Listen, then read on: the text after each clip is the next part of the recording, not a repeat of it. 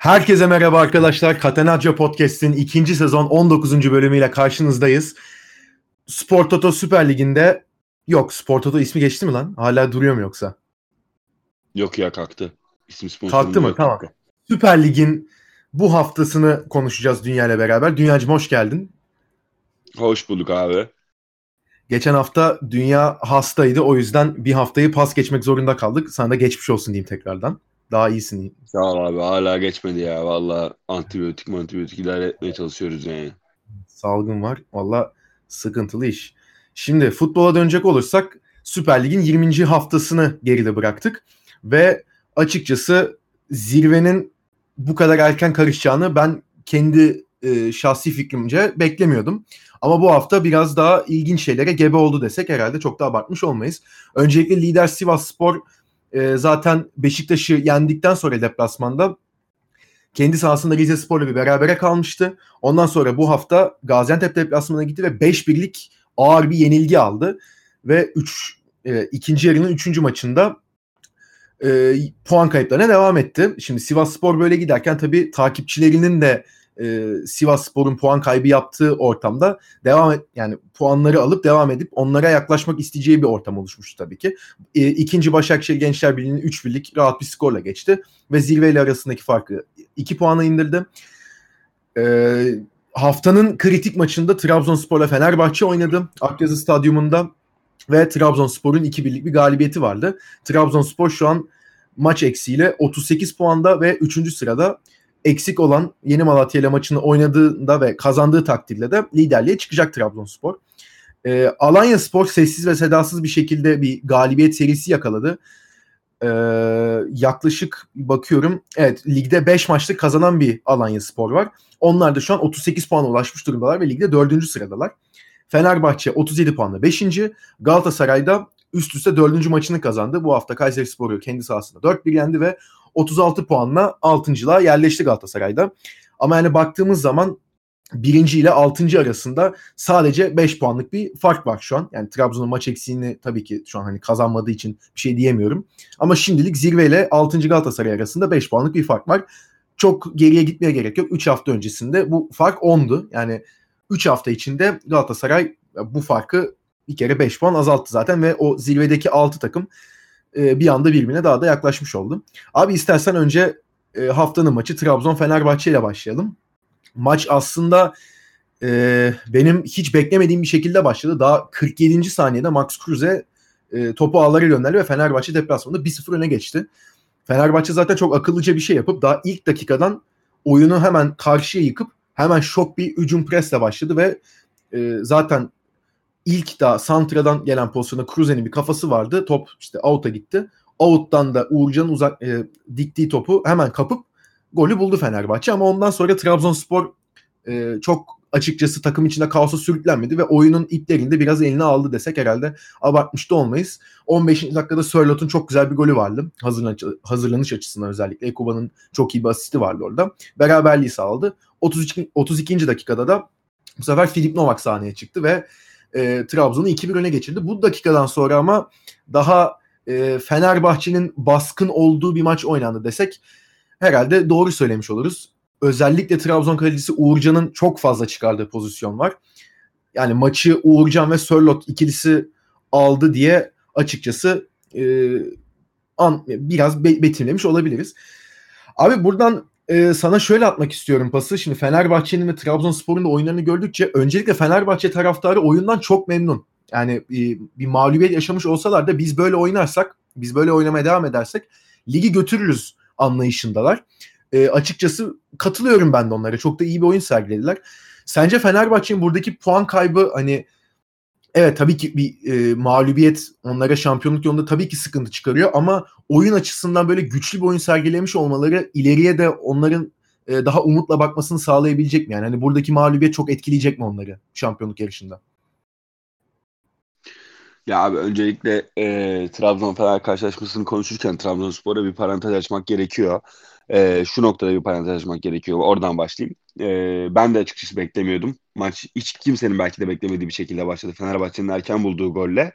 Ve ben Fenerbahçe'nin erken bulduğu golü gördüğüm andan itibaren e, dedim ki Trabzon evinde oynarken özellikle bu tarz maçlarda geriye düştüğünde ciddi bir taraftar tepkisiyle karşılaşıyor. Ee, ciddi bir şekilde paniğe kapılıyor ve paniğe kapıldıktan sonra da ardı arkası kesilmiyor. Hem yediği gollerin hem yediği pozisyonların hem de taraftarlar arası gitgide açılıyor. Bu yıllardır böyleydi. Fenerbahçe'nin şike zamanından sonraki sezonlarda Trabzon'dan ne kadar kolay çıktığını e, hatırlarız. Galatasaray'ın bir zaman Trabzon'a deplasmanda kurduğu hegemonyayı hatırlarız.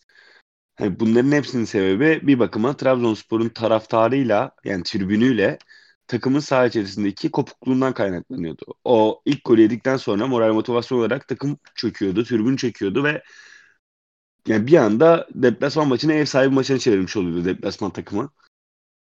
Şimdi ilk golden sonra Trabzon taraftarının bu sezon gösterdiği ciddi bir olgunluk var. Yani Ünal Karaman olayından sonra Hüseyin Çimşir kararını verdi Trabzonspor yönetimi.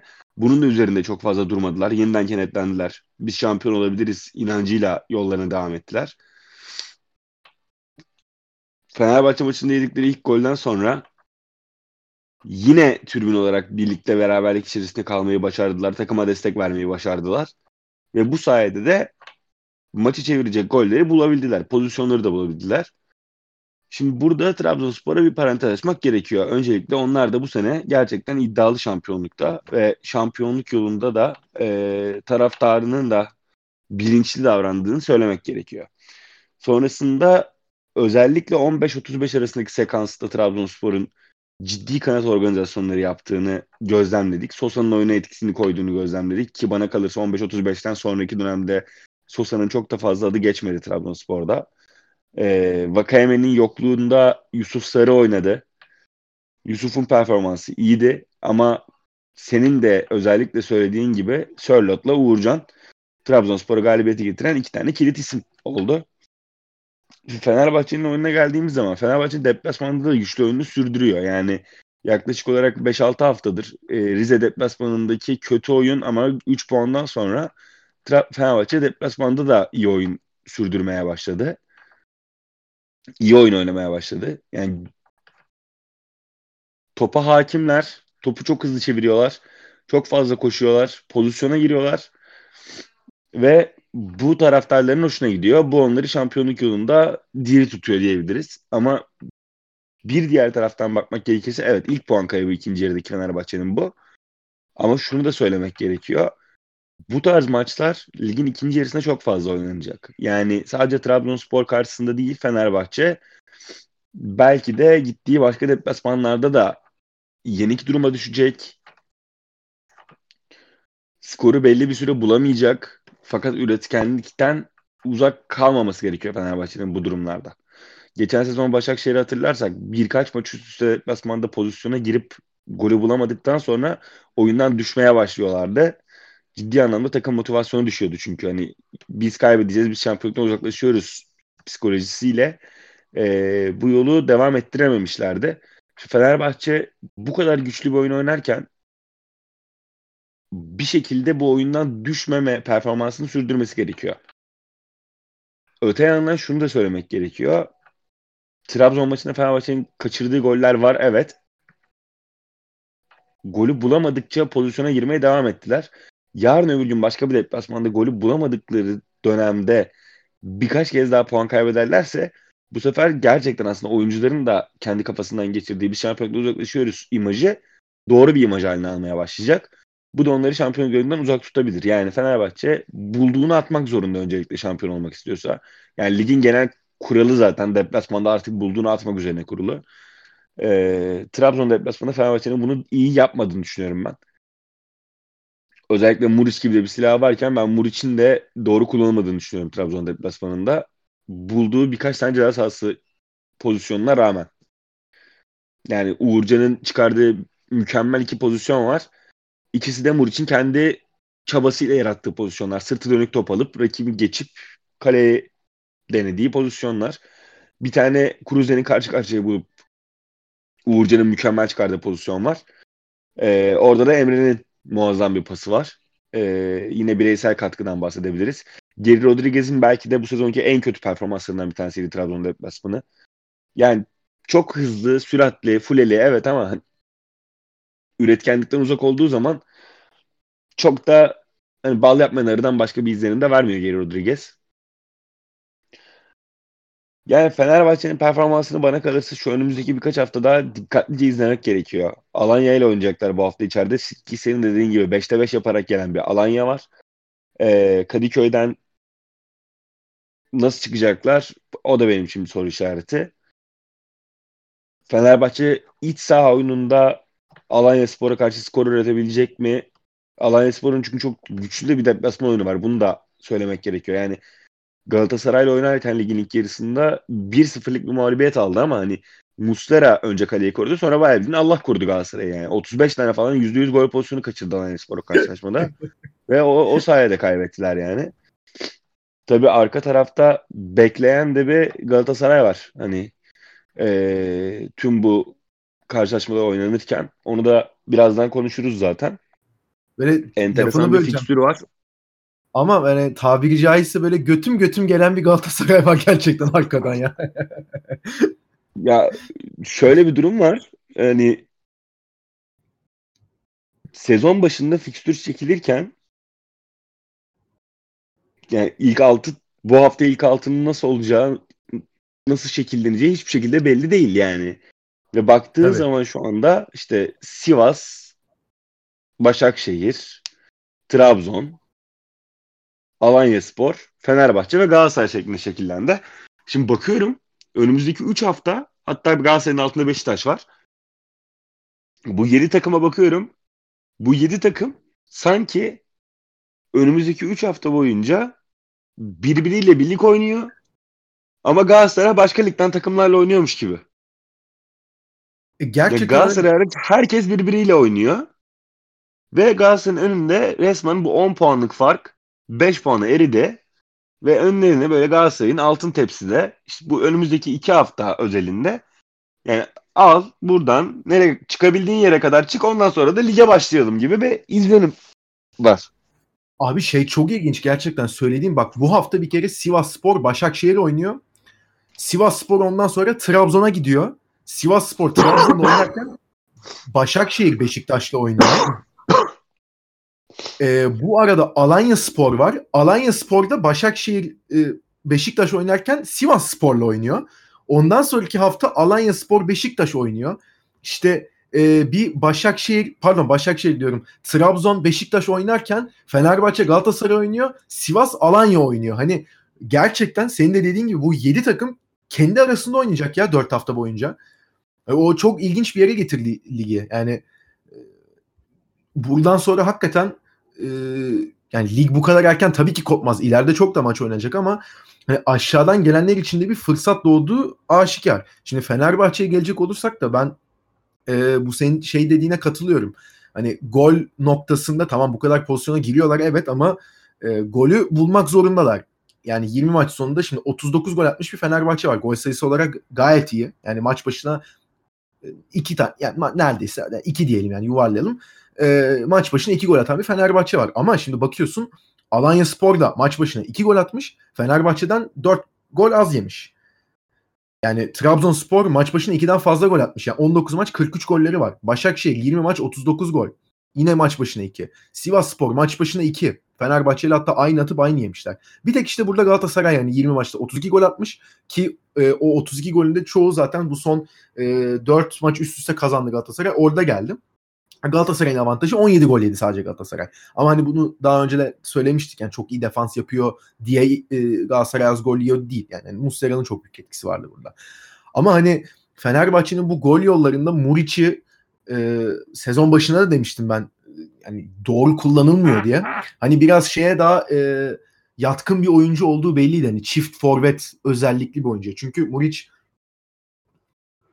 çok güzel koşuyor, pres yapıyor çok rahatlatıyor ileriye ama yanında biri olacak ki o Muriç'in yarattığı boşlukları değerlendirebilecek. Şimdi Cruze biraz ona soyundu. Hani son 3 e, veya 4 maçtır üst üste Cruze gol atıyor. Ve hani güzel goller de atıyor. Şimdi bir Başakşehir'i yendikleri maçta attığı çok güzel bir gol var. E, bu hafta yenilmelerine rağmen attığı çok güzel bir gol var. Gaziantep deplasmanında ondan önce attığı çok güzel bir kafa golü var. E, yani Cruze'de son 3 maçtır atıyor golleri ama yani yandaki oyuncuların da tamamlaması gerekiyor. Şimdi Geri Rodriguez Galatasaray'da oynarken o şampiyon olunan sezonda niye bu kadar ileri çıkmıştı? Ön plana çıkmıştı daha doğrusu. Geri Rodriguez gol vuruşunu çok geliştirmişti. Yani o sezonu 9 golle bitirmişti Geri Rodriguez. Yani bayağı Gomis'i bir duvar olarak kullanıp ver kaç sonucu karşı karşıya kalıyordu. Veya uzaktan e, atıyorum işte sol çaprazdan ters taraftaki e, 90'a topu yollayabiliyordu. Şimdi bunları yapabilen bir oyuncu. Bunların hani e, bu özelliğini kaybedecek bir durumu yok. Bunu geçen sezonun ilk yarısında Galatasaray'da oynarken yine yapıyordu. Ama işte bu sene Fenerbahçe'de bence Geri Rodriguez'in sıkıntısını yaşadığı şey o Galatasaray'daki Gomis gibi Fenerbahçe'de Muriç'i kullanamıyor. Muriç çünkü çok daha mobil bir oyuncu. Çok daha fazla yere koşuyor. Çok daha fazla yere yetişiyor. Ama Geri Rodriguez'e yani alan açma e, konusunda o kadar da yardımcı olmuyor. Çünkü Muriç hani Cruze ile beraber ortada ve biraz daha sağ deplası olduğu için Rodriguez genelde sol kanatta tek kalıyor ve arkasında da Dirar olduğu için hani Dirar da sonuçta bir sol bek değil. Hani soldan geldiği zaman Dirar'ın yaptığı fix şey topu bayağı sağına çekip ya geriye dönmek ya da yanında bulunan işte Ozan, Emre, Gustavo kim varsa onu oynamak. Yani geri Rodriguez de pozisyona sokamıyor. Hani yine Galatasaray örneğine dönelim. Rodriguez o sırada o kadar iyi performans verirken Nagatomo vardı. Nagatomo da o sezon daha akciğerleri sönmediği için o geldiği ilk yarım sezonda çok iyi bir performans sergilemişti ve işin hücum kısmında da Rodriguez'i çok rahatlatıyordu. Sürekli araya koşu atıyordu veya topu aldığı zaman Nagatomo geri Rodriguez'in ara koşularını görüyordu. Şimdi Rodriguez sol bekiyle de böyle bir şey e, bağlantı kuramadı. Öyle olduğu zaman yeterli faydayı verebilen bir oyuncu değil. Çünkü hani alan açamıyorsun ve koşturamıyorsun. Geri Rodriguez'i koşturamadığın zaman da da yani en büyük özelliği o patlayıcı hızı olan bir oyuncu ne kadar fayda verir orası da işte hani belli maçlarda oluyor sadece. Yani baktığımız zaman Geri Rodriguez'in hep iyi oynadığı maçlar mesela Fenerbahçe 1-0 öne geçiyor. Rakip takım biraz risk almaya başladığı zaman Geri Rodriguez o boşluğu buluyor ve o boşluğa atıyor kendisini. İyi performans sergiliyor. Mesela ilk yarıda e, bir işte bunun istisnası e, Konya Spor Fenerbahçe'nin 5-1 yendiği maçta Rodriguez çok uzaktan bir gol atmıştı. Orada maçı açmıştı ama ondan sonrasında da Konya Spor biraz 2-1'i e, bulup biraz öne mi çıkayım derken Rodriguez zaten yine araya bir koşu atıp asist yapmıştı yanlış hatırlamıyorsam. Şimdi Rodriguez'i böyle kullanamıyor. E diğer kanada sağ kanada Tolga'yı koyuyor. Yani Tolga bilmiyorum ben hala nasıl ilk 11 çıkıyor. Deniz Türüç niye yedek bekliyor? O nasıl yani tam olarak Ersun Yanal ne düşünüyor bilmiyorum. Belki biraz da hani işin temkin kısmına bakıyor. Hani orta sahada e, Gustavo Ozan ikilisi var. Zaten hani ileriye çok yardım etmek isteyen oyuncular git gel yapan oyuncular ve belli bir yerden yorulunca işte Tolga oraya yardım eder düşüncesi var bence Ersun Yanal hakkında ama şimdi Fenerbahçe kazanmak için çıktığı zaman sahaya e, Tolga'da açıkçası biraz yük oluyor.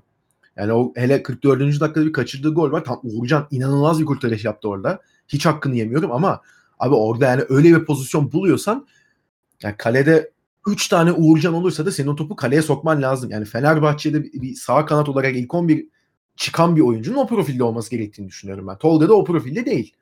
Yani yeterli katkıyı o yüzden veremiyor. E Muriç'ten de açıkçası Muriç'in ben büyük maçlardaki e, oyunda biraz söndüğünü düşünüyorum. Yani büyük maçlarda Beşiktaş'a bir gol attı da o golde de çok iyi bir kanat organizasyonu vardı. Boş kaleye bırakmıştı. E, yani yine mücadele ediyor, şey yapıyor ama hani kendini pozisyona sokma veya ne bileyim e, rakip defansı çok rahatsız etme gibi bir durum açıkçası ben büyük maçlarda çok göremedim ondan. Ki yani hani mesela kıyasla yapabileceğim en yakın oyuncu Sörlot. Hani Sörlot'un e, bu maçtaki halini gördük. Baya bir pozisyonda dört tane Fenerbahçeli defans oyuncusunu sırtında taşıdı. Yani onu yapabilen bir oyuncu var karşıda. Muriç'ten de bu bekleniyor. Onu daha iyi yapabilirdi bence. O orada sıkıntısı var Muriç'in ama yine de ben Fenerbahçe'nin iyi bir oyun sergilediğini düşünüyorum. Yani Alanya Spor maçı bu haftaki çok kritik. Şimdi Galatasaray derbisine kadar Fenerbahçe de e, kayıpsız gitmek isteyecektir. Alanya maçını içeride yani bir puan kaybı gelirse orada biraz artık e, hani soru işareti yükselebilir. Çünkü ondan sonra Ankara Gücü deplasmana gidiyor Fenerbahçe. Ankara Gücü sıkıntılı bir dönemde. Yani 17. ligde. Hani 12 tane transfer yaptılar transferin son yarım saatinde ama hala bir takım olmuş e, hüviyetinde değiller. Yani düşme potasındalar zaten ve çok büyük ihtimalle düşecekler. Ama yani Ankara gücü de hani deplasmanda sonuçta hani son bir hani bizim artık çıkışa geçmemiz lazım maçına çıkabilir. O yüzden bu iki hafta Fenerbahçe açısından da çok kritik. E, 6 puan alıp eğer gelirse Galatasaray karşılaşmasına belki oradan bir alabil yani alabileceği bir beraberlik bile onlara çok yarayacaktır. Bu derbi hakkında konuşmuşken istersen Galatasaray'a da geçelim. Galatasaray'da hani bu e, ikinci yarıya daha yeni bir oyun felsefesiyle başladı. Hep ilk yarıda bizim eleştirdiğimiz nokta bu takım çok yavaş, hiç mobil değil, alana koşu atan oyuncu yok, çok statik oynuyor, ara pası yapamıyor, hiç defansı açamıyor. Yani bin tane ayrı şey e, sıraladık burada eleştiri olarak. Ama bunların hepsinin ortak noktası Galatasaray'daki oyuncular yavaş ve hantal. Buydu. Ya bir tek işte Ömer Bayram ve Lemina takıma biraz olsun dinamizm katan oyuncular diyorduk. Ki Ömer Bayram da zaten hani bayağı formunun zirvesine ulaşmış durumda neredeyse. Ama işte bu oyuncuların yanına birkaç ufak ekleme ve biraz oyun felsefesindeki değişiklik e, Galatasaray'ın çok daha farklı bir yere evrilmesini sağladı. Şimdi bu haftada tamam Kayseri Spor'a lig sonuncusunu oynadı Galatasaray da. E, bir kere ben şeye katılmıyorum. Yani lig sonuncusunda içeride 4 atmış. Ne var ki canım yani iyi oyunu ben saymam. Öyle bir şey yok. Yani iyi bir oyun sergiledi Galatasaray. Ben açıkçası memnunum seyrettiğim oyundan. Bir sadece bir 5 dakikalık işte bu e, Kayseri Spor'un golünden sonra bir 5 dakikalık bir saçmalama periyodu var. Klasik. Onu her maç yapıyor Galatasaray. Onu artık kabullendik. Ama o 5 belki işte 10 dak 10 dakika bile değil bence ama o 5-6 dakikalık periyod haricinde bence Galatasaray maçta gayet e, iyi ve sağlam durdu sahada. Abi sence en büyük değişiklik ne ya burada? Çünkü hani baktığımız zaman hani Feguli Ömer kanatları aynı. Seri aynı. Belhanda yine oynadı. Aynı oyuncu olarak. E Donk, Markao, Muslera aynı. Mariano aynı. Hadi Lines değişti. Emre Akbaba değişti. Bu maçta da Adem Büyük vardı da hani tam golünü de attı. Çok iyi de mücadele etti ama yani şimdi o olmayınca da Falcao oluyor. Aynı isimler yani. Aslında baktığım zaman ilk 11'de iki tane farklı isim var sadece. Ama buna rağmen Aslında... Mariano'nun Heh. benim dikkatimi çeken sence en büyük değişiklik ne dediğinde kendini de sayarken fark etmeni beklediğim Emre Akbaba. Tabii ki. Birinci ona gelecek. değişiklik bu. İkincisi de normal oyun planından çok daha yani ilk yarıdaki oyun planından çok daha farklı şekilde gözlemlediğim fakat dün Kayseri maçında Seri ve Belhanda'nın hala tam olarak ayak uyduramadığının fark ettiğim bir konu var. O da şu. Galatasaray topu döndür, döndürürken oyundan keyif almaya çalışıyor. Artık yeni Galatasaray, yeni nesil Galatasaray sürekli deplase oluyor. Özellikle Emre Emre Belezoğlu. Emre Akbaba ile beraber bayağı da damlıyorduk Emre Belezoğlu'nun iyi oldu. Özellikle Emre Akbaba ile beraber sürekli o boşluklara hareket eden e, ve kanat organizasyonlarına ortadan açılarak yayılan sonrasında tekrar topu ortada birleştiren bir Galatasaray izliyorduk. Konya maçında attığı golleri hatırlarsan hep kanat organizasyonu. Dün attığı gollerde kanat organizasyonları var. Ve ortadan kanatlara açılan ve rakip savunmanın dengesini bozabilen bir Galatasaray kurgusu izliyoruz yeni düzende. Topu da çok hızlı çeviriyorlar. Bu sayede pozisyona giriyorlar. Fakat top ne zaman? Özellikle 45-70 arası periyotta. Çünkü Belhanda'yı burada 70'ten sonrası için tenzih ediyorum. 70'ten sonra tekrar futbol oynamaya başladı. 70 45'e kadar 45'e kadar da birazcık oynadı. Ee, ama 45-70 arası o da seriye ayak uydurmuştu. Yani 45-70 arası sahada topu topa rica ediyorlardı yani. yani. Topa vurmuyor, topa rica ediyordu gider misin diye. Yani öyle bir pas temposu. Top böyle gideyim mi gitmeyeyim mi diye düşünüyor. Kendileri zaten çok hareketsiz. Hani oynamak istemiyorsanız oynamayın. yani ta, tam olarak Abi, öyle bir izlenim veriyorlardı. Sana burada bir şey soracağım. Sen de dün hani stat'taydın diye. Serinin şeyini e, lafını geçirdin de. Ya ben tabii televizyondan izlediğim için o kadar şey yapamıyorum da. O kadar kötü gözüküyor mu sahanın içinde sence seri? Ben dün tribünde değildim hasta olduğum için. Ha sen dün gitmedin mi maça? Pardon. Yok yok hastayım. Hasta olduğum için gidemedim. Ha, ee... Sen gittin zannetmiştim ya. Peki e, tamam bundan bağımsız seri sence o kadar kötü gözüküyor mu sahanın içinde? Ben de televizyondan izlediğim kadarıyla söyleyeyim. E, ligin ikinci yarısı hatta Antalya Spor maçıyla beraber toparladığını düşünüyorum ben serinin ama dün e, yine çok şuursuzca hatalar yaptı. Hatta bir parantezde bu seri konusunu açmışken şunu söylemek gerekiyor. Galatasaray dün 3-0 iken karşılaşma 3-1'e geldiğinde Kayserispor'un herhangi bir şekilde 3-0'dan maçı 3-3'e getirecek mecali yoktu. Böyle bir isteği, böyle bir arzusu da yoktu. Böyle bir şey yapabileceğine de inanmıyordu zaten. Ama skor 3-1'e geldikten sonra Galatasaray geçtiğimiz dönemde yaşadıklarının travmasıyla büyük ihtimalle yani oyuncuların travmasıyla enteresan bir şekilde Kayseri Spor'a skoru 3-2'ye getirecek pozisyonu sağladı. Evet. Evet. Hatta Senin bu da hatta bu da yetmedi. Birkaç pozisyon sonra yani o karşı karşıya gol atan oyuncunun kaçırdığı pozisyondan birkaç pozisyon birkaç dakika sonra seri bu sefer orta sahanın kendi ayağına verilen pası bile eveleyip geveledi bir ayağına dolandırdı topu. Orada da kaptırdı. Bu sefer de bir çıkarken kontrol edildi Galatasaray. Yani serinin bu konuda özellikle güven vermiyor olması hani daha böyle bir 8.5-9 oynatsalar Emre Akbaba'dan almaya çalıştıkları rolü seriden de bir noktada almaya çalışsalar ya da ne bileyim belki de tamam yani bir daha bir sistem değişikliğine itmeye çalışmıyorum burada Galatasaray'ı. Zaten birazcık daha top, derli toplu oynayan, daha düzgün bir oyun ortaya koyan ve gol yollarında da etkinliğini arttırmış bir Galatasaray var. Ama hani serinin ya bilmiyorum. Dün Fatih Terim Lemina'nın yokluğunda Belhanda ile sahaya çıktı mesela. Ama büyük ihtimalle Lemina'nın rolünü Seri'ye vermişti. Ee, Seri'nin rolünü de Belhanda'ya vermişti. Evet. Bu şekilde bir problem yok ama yani en azından Seri'nin rolünü Belhanda'nın yapmasının bir problem yok. Ama Lemina'nın rolünü Seri'ye verdiğimiz zaman ligin ilk yarısında da Seri'yi biz birkaç kez bu pozisyonda kullandık. Ve evet. bu kullanımların her birinden sonra Seri inanılmaz eleştirilere maruz kaldı. Hani o pozisyonda olmayacak, olmuyor. Bunu ya fark etmek için şey olmaya da gerek yok yani. Bir, bir, bir birkaç kere daha 3-0'dan 3-3'e, 2-0'dan 2-2'ye maç vermesine gerek yok Galatasaray'ın. Ee, son 4 maçta Antalya maçıyla beraber ben serinin toparladığını düşünüyordum. Ama dün belki de kendisine verilen rolden mütevellitti. Tekrar söylüyorum. Ee, oldukça sönük bir görüntü verdiğini düşünüyorum. Ben Ki bu arada Galatasaray'ın dördüncü golde kaptığı top oldukça güzel bir top.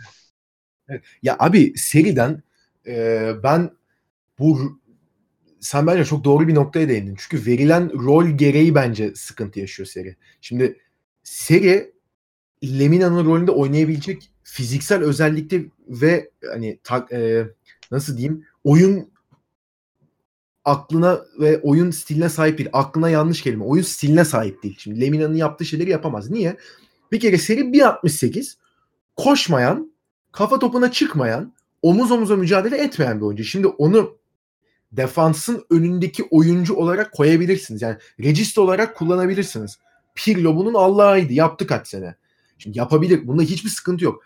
Ama ve lakin şimdi onun yanında iki tane ne oluyordu mesela Pirlo oynarken yanında iki tane oyuncu oluyordu. Mesela Pirlo'nun Juventus döneminde hani Milan döneminde zaten Sidorf'lar e, işte şeyler şimdi unuttum Gattuso'lar falan vardı yanında.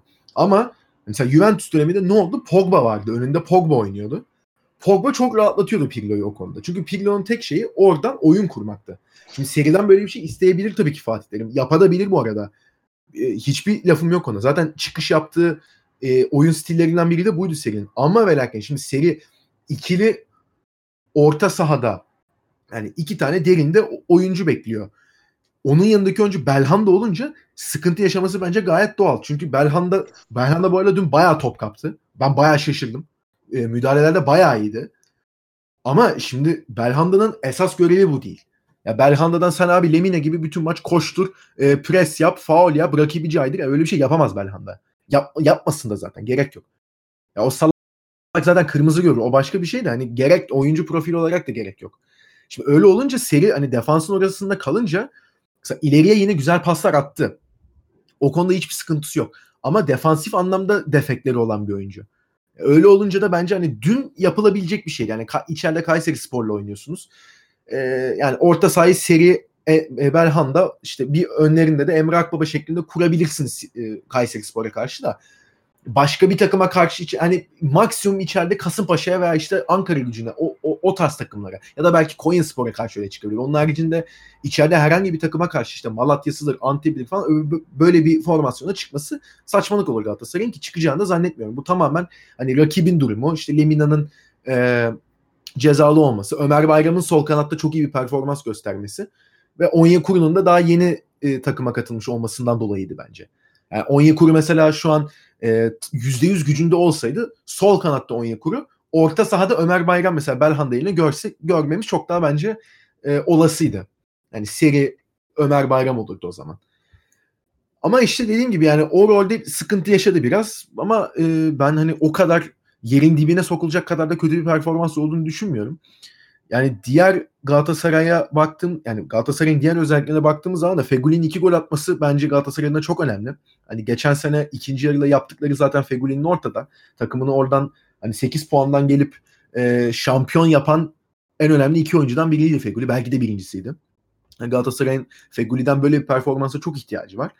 Ve hani Feguli'nin attığı iki golde de şimdi iki golünde ortak bir özelliği var. O da nedir? Sol kanattan kaçan bir oyuncu. Boş bir şekilde kanatta topu ceza sahasının orada alan bir oyuncu içeriye çevirmesi, Feguli'nin de gelişine topu ağlara göndermesi. İlkinde çok güzel bir gol, e, çok güzel bir vuruş yaptı. İkincisinde de boş kaleydi ama 3 kişinin arasından geçirdi. Yine güzel bir vuruş.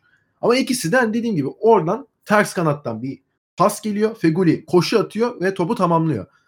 Yani şimdi Galatasaray bunu yapmaya devam ettiği sürece Feguli yine geçen seneki gibi hani 9 gole ulaşabilir. Feguli çünkü o topları içeri sokabilecek bir oyuncu. Hani o klasta bir oyuncu. Ve hani kadroya baktığımız zaman da Ömer Bayram bence sol kanatta çok çok iyi bir performans sergiledi. Bence ama e, yani yedeğe düşecekmiş gibi duruyor şimdilik. Yani Fatih Terim Onya kuruyor. 6 aylığına gelmiş bir oyuncu yedekte tutar mı bilmiyorum ama yani Ömer Bayram da çok iyi orada. Şu anda zaten 9 asiste ligin asist krallığında birinci yani Vişça ile olması lazım beraber. Yani o da ilginç bir form yakalamış durumda. Ama yani Galatasaray bu kanat organizasyonlarını arttırdıkça pozisyonda girmeye başladı. Yani bununla meyvelerini topluyor. Böyle devam etmesi gerekiyor. Bunu zaten hani ilk yarıda biz de anlattık. Bilimum spor yorumcusunu anlattı. Yani bunu e, çözmek için öyle çok zeki olmaya da gerek yok. Son olarak senin en başta dediğin Emre Akbaba faktörü var. Bu maç biraz daha silikti. Olabilir. Yani 3 maç üst üste iyi oynadıktan sonra böyle bir maçta daha ortalama oynamasının bence hiçbir sıkıntısı yok. Ki e, yine bu 3 maçta 3 golle oynuyordu Emre Akbaba. Yine aynı golü atıyordu. Yine bir tane sağdan Mariano çevirdi. Feguli de olabilir tam hatırlamıyorum da. Yine penaltı noktasının bir adım gerisinde Emre Akbaba bomboş buluşu topla gelişine yine aynı vuruş yaptı. Bu sefer kaleyi tutmadı. Ama yani aynı koşuyu atıyor. Aynı yerde topla buluşup aynı şutu çekiyor. Üst üste dördüncü maç oldu. Bu da belli ki çalışılmış bir şey. Yani Galatasaray devre arasını gayet iyi e, belli şeyleri oturtmak için kullanmış. Hani bizim bitti artık o yani be, bir dakika bile oynamaması gerekiyor dediğimiz Mariano bile hani asist yapmaya başladı. Valla Galatasaray'da işleri iyi gidiyor. Şimdi de Kasımpaşa deplasmanına gidecek. Ondan sonra da evinde yeni Malatya ile oynayacak. Yani bu iki maçtan al- çıkaracağı bir 6 puan. Bu, e, biraz önce de bahsettiğimiz gibi herkes birbiriyle oynuyorken yani bir anda Kadıköy'deki derbi maçını böyle liderlik maçına bile çevirebilir. Tabii ondan sonra daha zorlu bir fikstür var Galatasaray'ın ama şu an herhalde her şey istediği gibi gidiyor desek çok da abartmış olmayız. Değil mi? Ben söylediklerine yüzde yüz katılıyorum abi. Ee, burada bir parantez Ömer Bayram'ı açmak gerekiyor sadece. Senin de söylediğin de. gibi. Bence. Yani 9 asist yapmış olması ve ligin asist krallığında Vişçe ile zirveyi paylaşıyor olması bence son derece takdir edilesi bir şey. Hani Ömer'in ben ilk maçını hatırlıyorum bu sezonki Kayseri deplasmanında forma bulmuştu ve yani biz dahil tüm Galatasaray taraftarları hani Ömer Bayram mı bu kadar transfer yaptığımız sezonun ortasında sezonun daha başında Ömer Bayram mı forma şansı buluyor diye şaşırmıştık. Hatta bir bakıma birazcık da üzülmüştük yani. Demek ki bu transferlerimizin hiçbiri tutmadı gibi bir e, tepki vermiştik. Nitekim haksız da çıkmadık. Yani Steven Zonzi hatta belki ligin ilk kerisi hesaba katıldığında Mikel Seri bu yüzden hiçbirinin tutmadığını gözlemlemiş olduk. Enzonzi ile yolları ayrıldı seri şimdi yeni yeni kendine geliyor ama Ömer'in önce orta sahada sonrasında sol kanatta verdiği katkı e, bence yatsınamayacak derecede iyi. Yani bunu Babeli yabancı bir oyuncudan ya Babeli de kesti. Ne abi? Babeli de katabiliriz. Babeli de kesti sol kanatta çünkü. Evet evet yani bunu yabancı bir oyuncu yapsa büyük ihtimalle metiyeler düzülüyordu. Profesyonelliği son tabii, derece takdir tabii. ediliyordu. O yüzden Ömer'i de burada ayrıca bir takdir etmek gerekiyor. Dün konuşulurken hatta laf arasında ben e, söyledim. E, biriyle konuşurken ya bu Onyekuru tamamen iyileştikten sonra işte Ömer'in formasına yazık olacak gibi bir bir şey söyledi biri de. Yani, ya ben Onyekuru'nun Galatasaray'da mutlaka 6 aylık süreç için kiralanmış senin de dediğin gibi bir oyuncunun mutlaka oynayacağını düşünüyorum ilk 11'de. Hani bence kulübe hapsolmayacak Onyekuru. Düzelir düzelmez tamamen formunu bulur bulmaz oynamaya başlayacak. Ama Ömer'in bu konuda herhangi bir çekincesi olacağını düşünmüyorum. Çünkü Ömer Galatasaray'ın jokeri ve Galatasaray'ın sakat eksik olmayacak. Olmadı bugüne kadar. O 20 hafta geride kaldı. Kaldı 14 hafta. Ve hani bir karşılaşmaya bile daha hiç sakatsız çıkmadı Galatasaray. Ee, ve öyle hesaba kattığımız zaman da hiç sakatsız hiç cezasız çıkmadığını e, mutlaka bir bölgesinde eksik olacak ve o bölgede Ömer'i ben sezon sonuna kadar ilk 11'de sahada göreceğimizi düşünüyorum. Ya şey bile olabilir hani e, seriden memnun olmadığı takdirde Fatih Terim orta sahayı Lemina Ömer Emre üçlüsünden bile kurabilir ki ben açıkçası buna başvuracağını da düşünüyorum. Yani Ömer'e e, bazen yedek başlatıp so, işte 50'de 60'da sokacak. Bazen ilk 11 başlatacak. Seriyi sokacak veya Onyekuru yani o rotasyonu yapacağını düşünüyorum ben Fatih Terim. Yani Ömer bence de hani öyle yedek kulübesine hapsolacak bir durumda değil. Çünkü Fatih Terim'in de herhalde en takdir ettiği oyuncular listesinde ilk üçte vardı. Belki birincidir Ömer. Ya ben Galatasaray'ın bu... Kadıköy deplasmanına çıkarken en basitinden e, Seri Lemine Emre Akbaba gibi iki yumuşak orta sahayla Luis Gustavo ve Ozan'a karşı çıkacağından çıkmaktansa e, evet. Ömer'i oraya çekerek enerjiyi ve gücü birazcık arttırıp Onyekuru'ya kanatta şans vermesini seriyi kulübeye göndermesini daha mantıklı, daha yapılabilir buluyorum. Hatta seriden vazgeçmek istemediği durumda o bölgede hani pek olası gelmiyor bana ama Emre Akbaba'dan bile vazgeçebilir. Ama burada Berhanda'dan e, Ömer Bayram opsiyonu değerlendirilebilir olduğunu düşünüyorum. Özellikle Yok ben de katılıyorum sana ya yani hani o ilk 11'deki yerini bence de hani Fenerbahçe derbisinde düşündüğümüz zaman e, çok daha bence realistik geliyor. Yani serinin de bir öyle bir böyle hani daha senin dediğin özellikle Ozan Gustavo çok sert bir ikili. Hani e, orada daha bir direnç koyma Ömer Lemine ikilisiyle de çıkabilir Fatih Terim. Abi son olarak istiyorsan çok kısa bir e, Beşiktaş'a da değinelim. Beşiktaş'ta çünkü biz programı e, hani bir önceki programda Abdullah Avcı'nın istifasını konuşmuştuk. E, daha doğrusu görevden ayrılışını diyelim. İstifa mı diyeyim tam anlayamadık çünkü garip bir süreçti o da. Ve e, yerine hani Sergen gelir mi diye konuşuyorduk. Sergen Yalçın geldi. Şimdi Sergen Yalçın e, ilk maçında bir kere e, çok sükse yaparak geldi. Yani bayağı e, 22 bin kişinin katıldığı bir imza töreni yapıldı. Kulüp efsanesi e, taraftarların çok çok sevdiği bir isim. Beşiktaş taraftarından bağımsız diğer takım taraftarlarının bile e, adını duyunca heyecanlandığı bir yani. Ya aynen öyle. Hani çok, çok zaten futbolculuğundan burada e, futbolculuğunu sorulacak bir halimiz yok. Bence gelmiş geçmiş en büyük yeteneklerden biri fut, Türkiye futbolundaki. Teknik direktörlük kariyerinde de hep e, bir takımda bir sezon bitirmemesi, işte 5-6 ay çalışması üzerinden e, vuruldu Sergen Yalçın'a ama hep hani Gaziantep'te de zamanında işte geçen sene Alanya'da e, en göze batan örnekler bunlar bence. Hani sonradan gelip e, takımı ne seviyeye çıkardığını görünce insan yani bir şeyler yapabiliyor demek ki yani bir kumaş var diye düşmene edemiyor kendini ki hani burada bu sezona da yeni Malatya Spor'la başlamıştı Sergen. Ee, böyle Sergen diyorum da işte hala oyuncu gibi benim kafamda şimdi Beşiktaş'ın teknik direktörü olunca garip geliyor da. Yani Sergen Yalçın da şimdi Beşiktaş'a yine sezon ortası geldi. Ve hani takım açıkçası e, iyi bir durumda değil. Yani kadro yetersiz gözüküyor. Bir işte Kevin Prince Boateng hamlesi yaptı Beşiktaş son saniyede. Nasıl yaptılar hiçbir fikrim yok ama bence çok çok önemli bir ekleme oldu onlar açısından. Yani Forvet'te de forvet arkasında da orta sahada da kanatta da kullanabilecekleri bir isim ve bence bizim e, ligde gayet gayet iş yapabilecek bir oyuncu Kevin Prince Boateng. Ama yani ben açıkçası Beşiktaş maçına baktım ve Beşiktaş iyi oynamadı. Yani şimdi tabii ki ilk haftadan gelip Sergen Yalçın geldi işte Beşiktaş deplasmana gidecek Rize'ye 5 atacak. 5 öyle bir durum zaten beklenmiyordu ama hani Rize Spor biraz becerikli olsa açıkçası maçı koparabilirdi. Ki zaten 1-1 devam ettiği sırada maç özellikle ikinci yarıda Rize'nin kaçırdığı bayağı 2-3 tane çok net pozisyon var. Ya Aminu'nun kaçırdığı çok çok net bir pozisyon var ama evet. e, benim sana şöyle bir katılmadığım nokta var. Yani ha. katıldığım nokta şu. İlk haftadan dedin. İlk haftadan değil yani ikinci günden Sergen takımın başında Hatta, Rize deplasmanına çıktı. Aslında doğru. Ve hiçbir şeyin Doğru. değişmemiş olması gayet doğal. Ee, Doğru. bunu ben de doğal karşılıyorum. Buna burada aynı fikirdeyiz. Ee, ama benim Beşiktaş adına ya iyi oynamadı Beşiktaş kabul ediyorum bunu.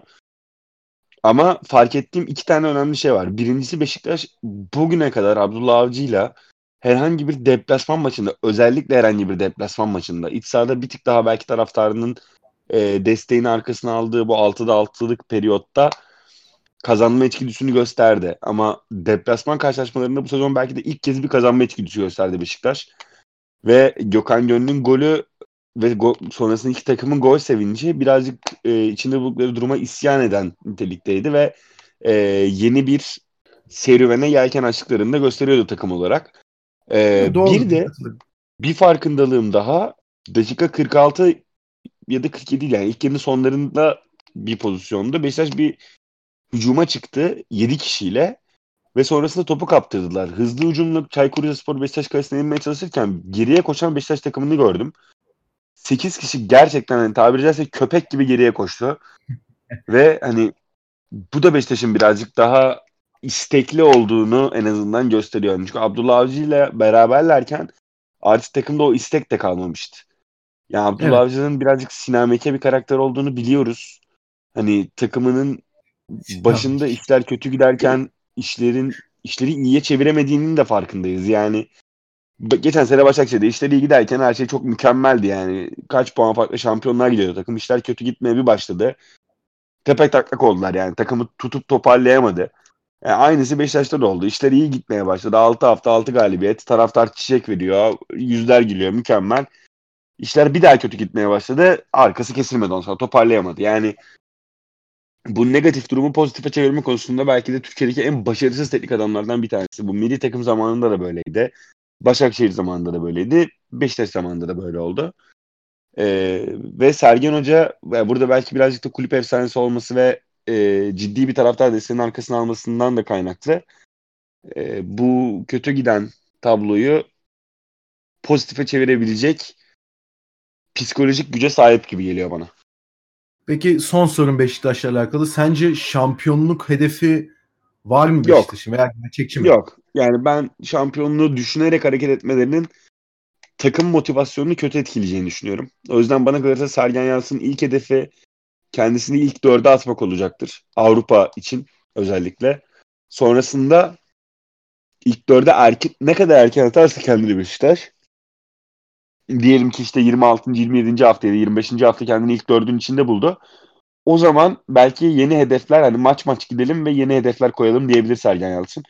Ama 7. ve zirvenin 8 puan gerisindeki bir takım şu an için hani herkes birbiriyle oynarken özellikle bu kadar kırılgan yapıya sahip birlikte eee yani Beşiktaş'ın oynayacağı çok kritik maçlar var bu önümüzdeki 3-4 haftada.